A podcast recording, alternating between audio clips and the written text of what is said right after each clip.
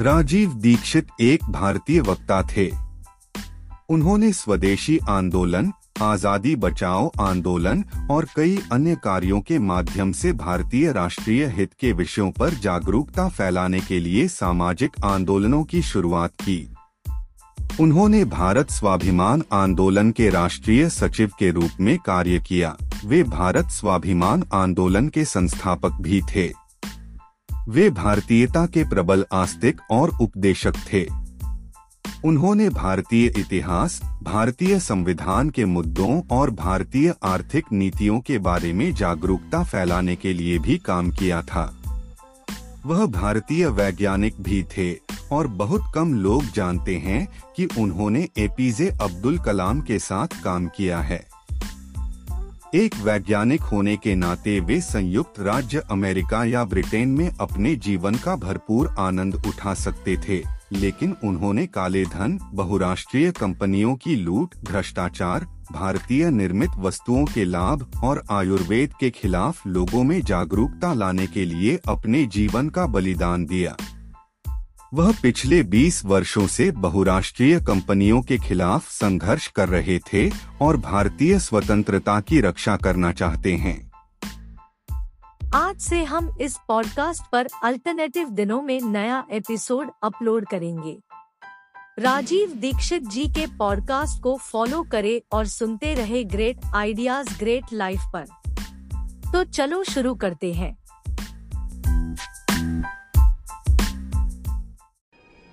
मैं भारत को भारतीयता की मान्यता के आधार पर फिर से खड़ा करना चाहता हूँ।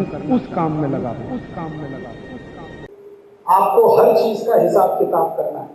सोने का, उठने का, बैठने का, खाने का, पीने का, चलने का, दौड़ने का, हर चीज का हिसाब किताब करना। और वो हिसाब किताब ऐसा हो कि आपके जीवन में आ जाए, आचरण में आ जाए, सुबह से शाम तक की जो जिंदगी है इसमें आ जाए, तो वो बोलते हैं कि सर्वश्रेष्ठ है। और अगर उसके हिसाब से आप आचरण करना शुरू कर दें तो वो मानते हैं और कहते हैं, गारंटी देते हैं कि आपका जीवन हमेशा निरोगी रहे, रोग मुक्त रहे। अब वो कहते हैं कि ये जो समशीतोष्ण इलाके में रहने वाले लोग हैं, इनको सोने, उठने, बैठने, खाने पीने, हर चीज का ध्यान रखना। तो मैं खाने पीने से शुरू करता हूँ और स्वास्थ्य उसमें आता चला जाएगा, वो आपके अपने आप समझ में आ जाएगा। खाने पीने से शुरू करता हूँ और अंत करूंगा सोने, उठने, बैठने से, चलने फिरने से। खाने पीने के बारे में भागवत कहते हैं कि समशीतोष्ण इलाके में रहने वाले लोगों को सबसे ज्यादा ध्यान अपने पेट पर रखना है, क्योंकि पचन शक्ति उनकी सर्वश्रेष्ठ नहीं हो सकती, प्रयास पूर्वक करनी पड़ेगी। आपकी जो पाचन शक्ति है ना, वो सर्वश्रेष्ठ सामान्य रूप से नहीं होगी, प्रयास पूर्वक करनी पड़ेगी। और वहीं भागवत बोलते हैं कि दूसरे कुछ क्षेत्रों के लोग ऐसे हैं जिनकी पचन शक्ति सामान्य रूप से सर्वश्रेष्ठ होगी, बिना प्रयास के भी मिल जाएगी। आपको प्रयास करना पड़ेगा। तो आपकी पचन शक्ति सबसे अच्छी हो, ये वो बहुत जोर देके कहते हैं भागवत। भागवत कहते हैं कि समशीतोष्ण इलाके में रहने वालों को पाचन शक्ति सर्वश्रेष्ठ होना चाहिए। अगर उनकी पाचन शक्ति अच्छी है तो उनका जीवन सुखी है, ये हमें ध्यान रखना है। तो हमारी पाचन शक्ति सर्वश्रेष्ठ हो, उसके लिए पहला सूत्र उन्होंने दिया, भोजनांते विषम वायु। इसका अर्थ है भोजन के अंत में पानी पीना जहर पीने के बराबर है। जो लोग समशीतोष्ण क्षेत्र में रहते हैं उनके लिए, सबके लिए नहीं, हमारे लिए, हम जहाँ रहते हैं। हम अगर खाना खाने के बाद पानी पिए तो वाग्भट ऋषि बोलते हैं कि हमने जहर पी लिया। इतने कड़े शब्द में वो कह रहे हैं इस बात। क्यों? वो एक्सप्लेनेशन ले रहे हैं। एक्सप्लेनेशन है वो ये कि जो समशीतोष्ण इलाके में रहने वाले लोग हैं, वो जैसे ही खाना खाना शुरू करते हैं उनका पाचन भी तुरंत शुरू हो जाता है और खाने का पाचन करने के लिए उनके शरीर में अग्नि प्रदीप्त होती है, जैसे रसोई घर में अग्नि प्रदीप्त होती है भोजन पकाने के लिए, वैसे ही पेट में अग्नि प्रदीप्त होती है भोजन पचाने के लिए। बहुत सुंदर उदाहरण वो दे रहे हैं इसके लिए। वो ये कह रहे हैं कि हमारे रसोई घर में दूध है और चावल भी है, लेकिन अग्नि नहीं है, तो क्या करें? दूध चावल को मिला है, अग्नि नहीं है तो खीर कभी भी नहीं बनेगी। हमारे पास चावल है और पानी है, अग्नि नहीं है तो चावल कभी भी भात नहीं बनेगा। हमारे पास दाल है और पानी है, अग्नि नहीं है तो दाल नहीं पकेगी। भाजी अच्छे से अच्छी है, मसाला और भी अच्छा है, अग्नि नहीं है तो भाजी नहीं पकेगी। ऐसे बीसियों उदाहरण में आपको दे सकता हूँ। तो वो कहते हैं कि जैसे रसोई में अग्नि का महत्व है, ऐसे ही पेट में भी अग्नि का महत्व है। पेट में अग्नि है तो भोजन ठीक से पचेगा, नहीं है तो नहीं पचेगा। और वो कहते हैं कि जो भोजन नहीं पचा सकेंगे उनको जीवन में 108 रोग आने ही वाले हैं, कितना भी वो बचाव कर। क्यों आने वाले हैं? तो वो कहते हैं कि भोजन पचेगा तो रस बनेगा, रस में से मांस, मज्जा, रक्त, वीर, मल और मूत्र बनेगा। मल मूत्र शरीर के काम नहीं है तो बाहर निकल जाएगा। मांस, मज्जा, रक्त, वीर शरीर के काम का है तो शरीर उसको धारण करेगा, और ये मांस, मज्जा, रक्त, वीर ही है जो शरीर को चलाएगा। बात समझ में आती है? और सीधी सी, आपको अग्नि की जरूरत है, जैसे रसोई में वैसे पेट में, तो अग्नि चाहिए। खाना खाते ही अग्नि जल जाती है, ये ऑटोमेटिक है। आपने भोजन शुरू किया, अग्नि प्रदीप्त हो गई। अब ये अग्नि तब तक जलती है जब तक कि भोजन का रस नहीं बन जाता, और भोजन का रस बनने में लगभग सामान्य रूप से 1 घंटा लगता है। रस बनकर आगे जब भोजन पचता है उसमें 4 घंटे लग जाते हैं। रस बनने में 1 घंटा लगता है। तो वाग्भट ऋषि का कथन है कि जब तक रस नहीं बना तब तक पानी नहीं पीना चाहिए। क्यों? रस बनाने के लिए अग्नि जल रही है, आपने गड़गड़ गड़गड़ पानी पी लिया, अग्नि शांत हो जाएगी, रस बनेगा नहीं, भोजन सड़ेगा। और भागवत कहते हैं कि सड़ा हुआ भोजन 108 रोग पैदा करेगा। कौन कौन से रोग पैदा करेगा? Acidity, hyper acidity, ulcer, peptic ulcer, gas बनना, जलन होना, खट्टी डकारें आना, मुंह में से पानी आना, ये सब। और ये तो छोटे छोटे हैं, और अंत में खतरनाक से खतरनाक रोग, पेट का कैंसर, बड़ी आंत का cancer, intestinal cancer, rectum cancer, colorectal cancer, वहां तक 108 हो। तो इसलिए आप जहां रहते हैं उस इलाके में खाने से ज्यादा महत्वपूर्ण है खाने को पचाना। तो आप पाचन पर ध्यान दीजिए, माने पेट पर ध्यान दीजिए। तो उसका पहला सूत्र है खाना खाने के बाद पानी मत पीजिए। चलेगा? नहीं चलेगा। कई लोग कहते हैं कि हम तो गटागट लोटा भर जब तक पी नहीं लेते चैन ही नहीं मिलता, शांति ही नहीं होती। आप बहुत गलत कर रहे हैं। अगर आप खाने के तुरंत बाद लोटा भर के पानी पी रहे हैं तो मत पीजिए, बंद कर दीजिए, इस आदत को बदल दीजिए। फिर कई लोग कहते हैं कि अगर खाने के बाद पानी नहीं पिए तो गला साफ नहीं होता। तो उसके लिए विकल्प है। क्या विकल्प है? तो वो कहते हैं कि पानी छोड़कर कोई भी ऐसा तरल पदार्थ पीजिए जो अग्नि में मदद करे। विज्ञान की भाषा में इसको हम ऑक्सीडेशन कह सकते हैं। माइटोकॉन्ड्रिया में ऑक्सीडेशन होता है, ये हम विज्ञान की भाषा में, आधुनिक विज्ञान में कह सकते हैं। भागवत उसको कहते हैं कि पेट में जठर अग्नि है, जठर में अग्नि प्रदीप्त होगी। तो वो कहते हैं ऐसा कुछ पी लो जो अग्नि को और ज्यादा बढ़ाए, शांत न करे।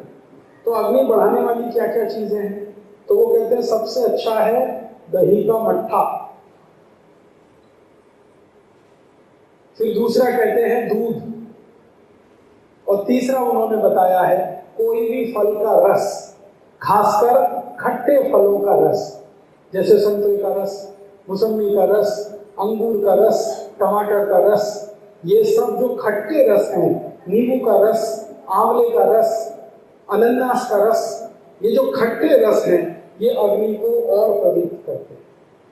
तो चरक ऋषि बोलते हैं कि भोजन के बाद या तो कोई रस पियो, गन्ने का पी लो, संतरे का पी लो, मौसमी का पी लो, आम का पी लो, अनार का पी लो, अंगूर का रस पी लो, कोई रस पियो खाना खाने के बाद, या तो मट्ठा पी लो और नहीं तो दूध पी लो। अब दूध कब पीना है, मट्ठा कब पीना है और रस कब पीना, इसकी भी बात उन्होंने बताई। मैंने आपसे कहा ना बहुत माइक्रो लेवल पे ये सब। वो ये कहते हैं कि सुबह का भोजन किया है तो रस पी लो, दोपहर का भोजन किया है तो मट्ठा पी लो और रात का भोजन किया है तो दूध पी लो। और वो इतनी सख्ती से अगला वाक्य बोलते हैं कि ये तीन जो ऑर्डर हैं, रस सुबह पीना, मट्ठा दोपहर को पीना, दूध शाम को पीना, इसमें इंटरचेंजिंग नहीं चलेगी। दूध सुबह पी लिया, मट्ठा रात को पी लिया, जूस दोपहर को पी लिया, वो कहते हैं सत्यानाश। इतना छोटे लेवल पर वो बोल रहे हैं, इतना माइक्रो है, इतना डीप है। रस पीना है तो सुबह ही पीना, मट्ठा पीना है तो दोपहर को ही पीना और दूध पीना है तो रात को ही पीना। तो आप खाना खाने के बाद ये तीन चीजें पी सकते हैं, जूस पी लीजिए, मट्ठा पी लीजिए, दूध पी लीजिए, पानी मत पीजिए। अब आपके मन में तुरंत प्रश्न आएगा कि जूस में भी तो पानी है और मट्ठे में तो पानी ही पानी है, दही तो थोड़ा ही है और दूध में तो आप जानते हैं 90% से ज्यादा पानी ही होता है। तो चरक ऋषि अद्भुत है, वाग्भट अद्भुत है, पानी मत पियो ऐसा बोलते हैं और जूस पियो ऐसा बोलते हैं, जूस में पानी है, मट्ठे में पानी है, दूध में पानी। तो इसका बहुत सुंदर उत्तर उन्होंने दिया है और ये उत्तर आपको समझ में आ जाए तो मैं एक फिल्म के गाने का उदाहरण देता हूँ, आपको जल्दी समझ में। हमारे देश में कोई फिल्म बनी थी, नाम नहीं याद है, उसमें एक गाना था, पानी रे पानी तेरा रंग कैसा। कौन सी फिल्म? शोर। तो पानी रे पानी तेरा रंग कैसा, तो उत्तर है जिसमें मिला हो उस जैसा। पानी का अपना कोई रंग नहीं है, पानी का अपना कोई गुण नहीं है, पानी का अपना कोई तत्व नहीं है, वो जिसमें मिला दो वैसे ही हो जाता है। तो जूस में पानी तो है ना, वो जूस के जैसा, दही में पानी जो है ना, दही के जैसा, और दूध में पानी दूध के जैसा। वो पानी नहीं है, दूध में पानी दूध है, मट्ठे में पानी दही है और जूस में पानी फल के रस के जैसा। सादा पानी मत पी, दूध में है पानी तो वो पी सकते हैं, मट्ठे में है तो पी सकते हैं, जूस में है तो पी सकते हैं। तो पहला सूत्र हो गया भागवत ऋषि के अनुसार खाना खाने के बाद पानी नहीं पीना है। पीने के लिए तीन चीजें हैं, जूस, मट्ठा, दूध। जूस सवेरे, मट्ठा दोपहर को, दूध शाम को। ये एक छोटा सा सूत्र मैंने डायबिटीज के सैकड़ों मरीजों को कहा कि तुम करोगे। जो डायबिटीज के पेशेंट है ना, जिनको किसी को भयंकर डायबिटीज 10 साल से 12 साल से, और वो कहते हैं जी कंट्रोल भी नहीं आती, 3-3 बार इंजेक्शन लेते हैं इंसुलिन के फिर भी नहीं आती, उनको ये एक सूत्र मैंने बताया कि कर लो, मुफ्त में है। भागवत ऋषि का इसमें कोई कॉपीराइट नहीं है, फोकट में तुमको दे गए, खर्चा करने के लिए कुछ नहीं है, कर लो, इसमें बुरा ही क्या।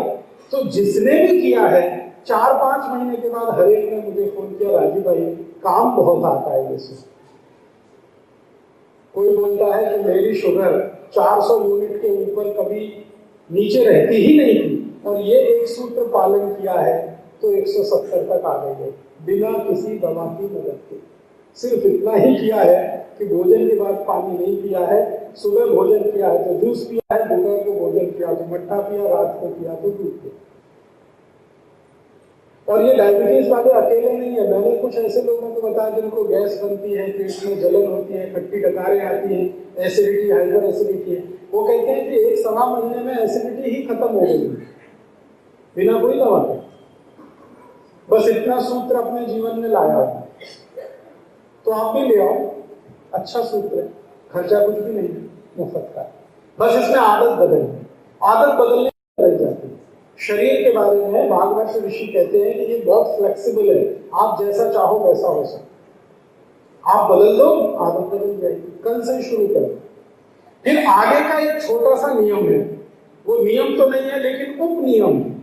वो ये कहते हैं कि जिन लोगों को खाना खाते समय पानी की जरूरत है वो क्या करें, तो उनके लिए उन्होंने कहा है कि खाना धीरे धीरे चबा चबा के खाएं, तो पानी की जरूरत ही नहीं रहे। और उन्होंने इस बात को बड़े अच्छे तरीके से समझाया है कि जिसके जितने दांत उतनी बार चबाएं। हाँ, ये याद रखने में बहुत ही आसान है। मुझे मालूम है कि मेरे दांत 28 है, मुझे मालूम है, आपको मालूम है, किसी को 30 है, किसी को 32 है, किसी को 26 है। तो चरक सॉरी भागवत ऋषि कहते हैं कि जितने दांत उतनी बार चबाओ, तो 30 दांत है तो 30 बार चबाओ, 28 है तो 28 बार चबाओ। तो वो कहते हैं कि दांत के हिसाब से चबाओगे तो बीच में भी पानी पीने की जरूरत नहीं पड़ेगी। क्यों? मुंह में जो पानी बन रहा है जिसको आप लार कहते हैं, चबाएंगे ज्यादा तो ये खुद ही इतना ज्यादा बनेगा कि खाना अपने आप नीचे उतर जाएगा, पानी की जरूरत नहीं। तो मुख्य नियम है भोजन के बाद पानी नहीं पीना है, और उप नियम है भोजन को धीरे धीरे चबा चबा के खाना। अच्छा, अब मैं आपको एक दूसरा उदाहरण देता हूँ, तुरंत आपके ख्याल में आएगा। वाग्भट ऋषि ने ये जो सूत्र दिया, इसका पालन मनुष्य को छोड़कर सब जीव करते। मनुष्य छोड़, गाय को देखा, गाय को सुबह खाना खाएगी, पानी कभी भी दोपहर को पिएगी। देखा, कभी भी गाय खाना खाते ही पानी नहीं पिएगी। भैंस को भी ये नियम मालूम है, भैंस भी सुबह खाना खाएगी, पानी दोपहर को पिएगी। ये मूर्ख मनुष्य को नहीं मालूम, भैंस से भी गया बीता है। याद, गाली जानवरों को देता है और जानवरों से ज्यादा मूर्ख है। कभी आपने सुना गाय को डायबिटीज हो गया, या भैंस को अर्थराइटिस हो गया, या बैल को कंधे का दर्द हो गया? 2-3 टन माल रोज लाता है, ले जाता है, फिर भी कंधे का दर्द नहीं होता।